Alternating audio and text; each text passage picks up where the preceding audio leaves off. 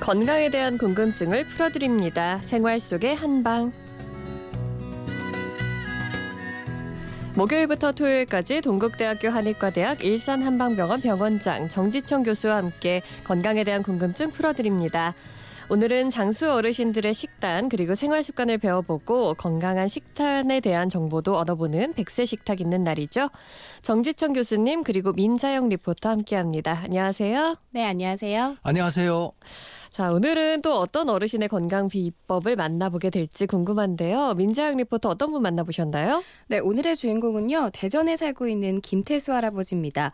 올해로 나이가 구십구 학년에 돌입을 하셨는데요. 어, 네. 사실 처음에 전화로 먼저 인사를 나누게 됐을 때 좀 진부한 표현이지만 귀를 좀 의심을 했습니다. 네. 목소리가요. 한 십오 년 정도는 젊어 보여서 오. 혹시 동생이나 아드님이 아닌가 몇 번 되물었었거든요. 네. 근데 저만 그런 게 아니라요. 음. 실제로도 대중 목욕탕에 가면 김태수 어르신보다 이십 년이나 나이가 어린 칠십 대 분들이 오. 어르신을 더 동생으로 여기고 말을 건넬 정도로 네. 동안의 외모를 자랑하고 있었습니다. 음. 이렇게 건강한 젊음을 유지하는 비결 저도 무척 궁금해졌는데요. 먼저 어르신의 식습관부터 파헤쳐봤습니다. 아침, 점심, 저녁은 일정 시간에 먹어요. 시간은 뭐 틀림없습니다. 아침에 이제 과일을 사과하고 토마토 있잖아요. 믹서에 갈아서 우리 부부간에 같이 먹어요. 한 그릇씩. 꼭 공복에. 그래서 아침을 조금 먹죠, 그러면. 과식하면 대번에 이제 이 몸이 조금 이상이 나타나긴 해. 안 해요. 밥은 작은 공기 한 공기 정도. 쌀하고 콩을 조금 여튼강 잡곡 조금 넣어가지고. 흰밥은 잘 안 먹어요.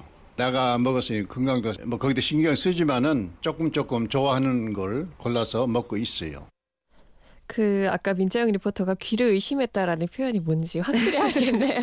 네. 아니 어르신이 지금 아흔이 되셨다고 했는데 진짜 목소리만 듣기에는 뭐 칠십 대 아니면 그것보다 더 어리게도 느껴지시는데 어, 식습관 부분에서 아침에 꼬박꼬박 과일을 갈아 드신다 이 부분이 사실 말은 쉽지만 실제로 하기에는 힘든 부분이잖아요. 대단하시네요. 네, 그렇죠. 아침에 항상 일어나자마자 사과하고 토마토 꼭 갈아서 드시고요. 네. 또 매일 그렇게만 먹으면 자칫 입에 물릴 수가 있기 때문에 음. 때에 따라서는 먹고 싶은 다양한 과일을 다 넣을 때도 있다고 하세요. 네. 이게 정말 가장 기억에 남았고요. 음. 이후에는 드시고 싶은 음식을 골고루 먹되 배가 적당하게 부를 정도만 소식을 하고 있었습니다. 음. 뭐, 된장찌개나 김치찌개 종류가 자주 식탁에 올라가고요.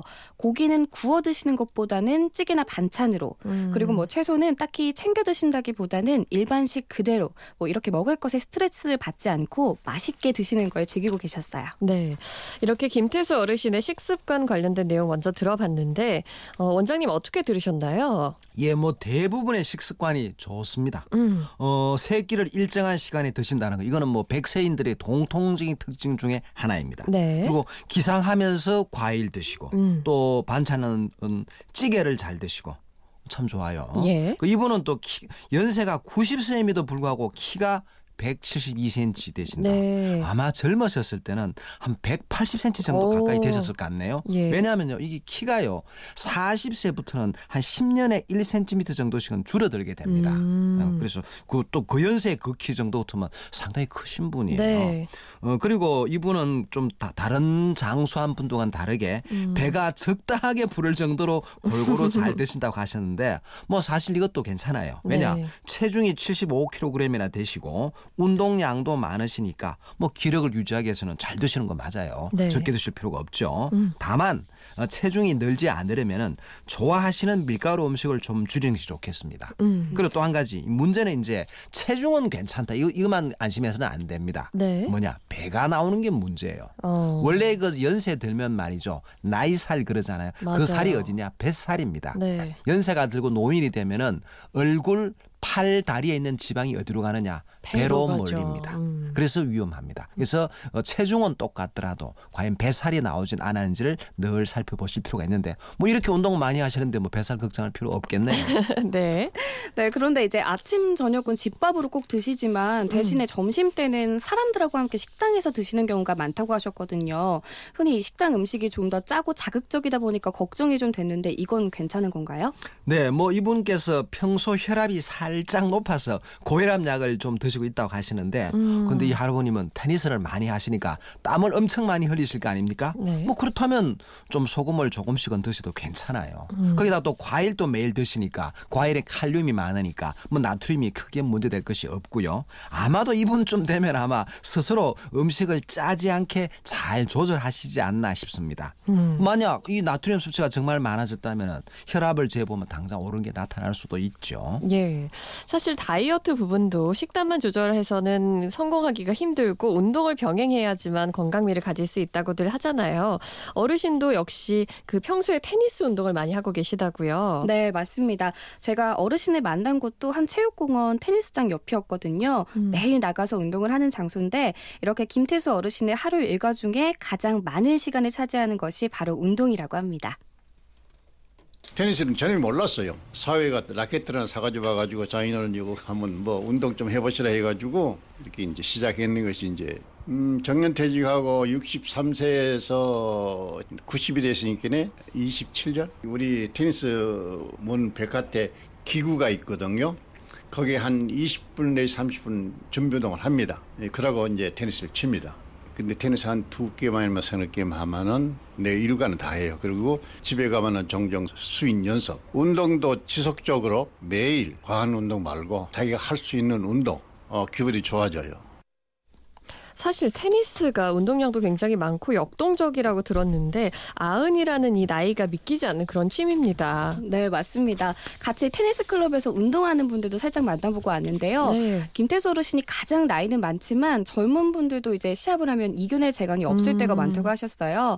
테니스 운동 전에 하는 준비 운동도 다른 회원분들은 건너뛰는 경우가 많았는데 매일매일 열심히 오. 하고 있다고 합니다. 네. 그래서 예전에는 허리가 좀 안 좋았는데요. 음. 나이가 들어도 크게 나빠지지 않고 유지는 지금 되고 있는 상태라고 하셨고요. 네. 이게 또 누군가를 이겨야겠다 이런 게 아니라 있는 그대로 받아들이고 이제 욕심내고 스트레스를 받기보다는 마음을 편안하게 긍정적인 생각을 가지면서 생활한다고 하셨는데 아무래도 이게 자신의 가장 큰 음. 건강 비결인 것 같다고 꼭 말씀을 전해달라고 하시더라고요.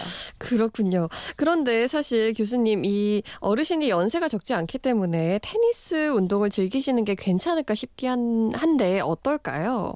야, 이 구십 세 연세에 매일 테니스를 몇 게임씩이나 하신다. 음. 정말 놀랍습니다. 그쵸. 아무나 할 수 있는 게 아니죠. 예. 또 물론 이분 이 할아버님은 그렇게 하시니까 적정한 체중을 유지하시는 거 아닌가 싶습니다. 음. 이 테니스 하게 되면요, 이 하체 단련이라든가 뭐 혈관의 탄력성 강화 이거는 물론이고 민첩성, 유연성 등에도 정말 좋은 운동이 됩니다.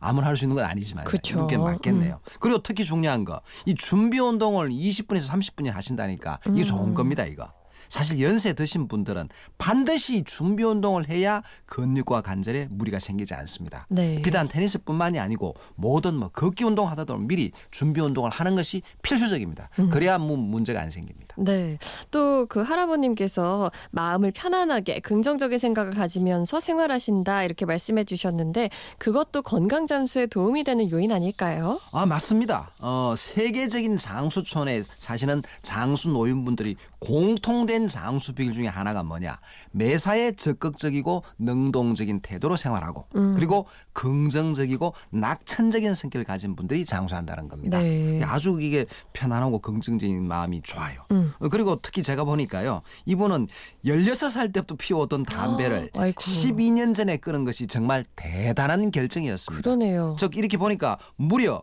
육십이 년 동안 담배를 즐겼고 그것을 칠십팔 세에 끊으신 거지 않습니까? 네. 사실 끊기에는 엄청 늦은 나이였지만 네. 그때라도 끊은 것이 정말 잘하신 겁니다. 음. 어, 사실요, 중국 역사상 가장 장수했던 건륭 황제 예. 팔십구 세까지 정말 오래 살았죠. 네. 그분은요, 황제가 어디를 가나 담배를 꼭 피웠고 또 한 번 어. 피우기 시작하면 줄 담배로 줄줄줄줄 많이 아, 피웠다는 네. 겁니다. 그런데 어느 날부터 기침이 자꾸 나니까 의의를 불러서 어, 왜 이래? 진찰을 받았더니 예, 의의가 말하기를 아, 황제 폐하의 기침은 담배 탓이옵니다. 그랬더니 음. 딱 그때부터 대신들에게 야, 내 앞에 담배 갖고 오지 마. 네. 딱 명을 내렸다는 겁니다. 그러고 나한테 얼마 안 지나서 기침이 멎었죠. 음. 보통 황제 같으면요, 자기 마음대로 다 합니다. 그쵸. 의사 말 잘 안 듣는데 그 의사 말을 잘 들으니까 어? 기침이 멎고 장수한 거 아닙니까? 네. 자, 사실 또 그런 사람이 또 하나 더 있어요. 어. 중국의 그 등소평 주석. 예. 이미 등소평도 열렬한 담배 예찬론자였습니다. 어. 담배 예찬론 뭐 열 가지도 냈던 사람인데 네. 이 흡연 역사도 굉장히 깁니다. 어. 왜냐? 이 좀 그 중국의 최고 주도자. 정말 중요하고 복잡한 일을 처리하려면은 얼마나 스트레스 받겠죠. 그죠? 그쵸. 하루 다섯 갑 정도 담배를 피웠다는 겁니다. 음. 그러니까 사실은 등소평이 건강에 장수하기는 좀 무리였고 큰 장애물이었죠. 음. 그러던 어느 날 팔십오 세 때 담배를 끊었습니다. 그것도 어떤 여성분이 주석석에 앉아있는 등소평 주석에게 어, 세계 금년의 날인데 어? 그 자리에서 끊, 담배 피우시면 됩니까? 하는 순간 딱 끊었다는 겁니다. 음. 그런데 바로 그때가 몇 살이냐? 팔십오 세 때였습니다. 그때 담배를 끊은 것이 그래도 구십사 세까지 장수하게 해준 요인의 하나가 된다는 겁니다. 음. 자, 그리고 마지막 이건 또 빼놓을 수 없네요. 네. 할아버님께서 그 연세가 육십 대 정도 되는 동안이라고 했죠. 와. 칠십 대 분들이 동생처럼 해서 육십 대 아, 아닙니까? 그죠? 근데 그거 당연한 겁니다. 왜냐? 음. 좋은 식생활 습관, 운동 많이 하시고 또 담배 끊었고 술은 거의 드시지 않고 거기다가 스트레스를 받지 않으려고 노력하시면서 긍정적인 생활을 갖고 생활하시니까 그렇게 되는 겁니다. 음. 뭐 사실 술은 조금씩 드시는 것도 괜찮은데요. 물론 네. 아마 이분 담배를 좀 더 일찍 끊었더라면 아마 지금 오십 대로 보이지 않을까 싶습니다. 와, 오늘 김태수 어르신 아흔이신데 육십 대 정도로 보이실 정도로 이 건강관리 잘 하신 이야기를 듣고 나니까 건강과 함께 또 젊음의 비법까지 배워볼 수 있었습니다.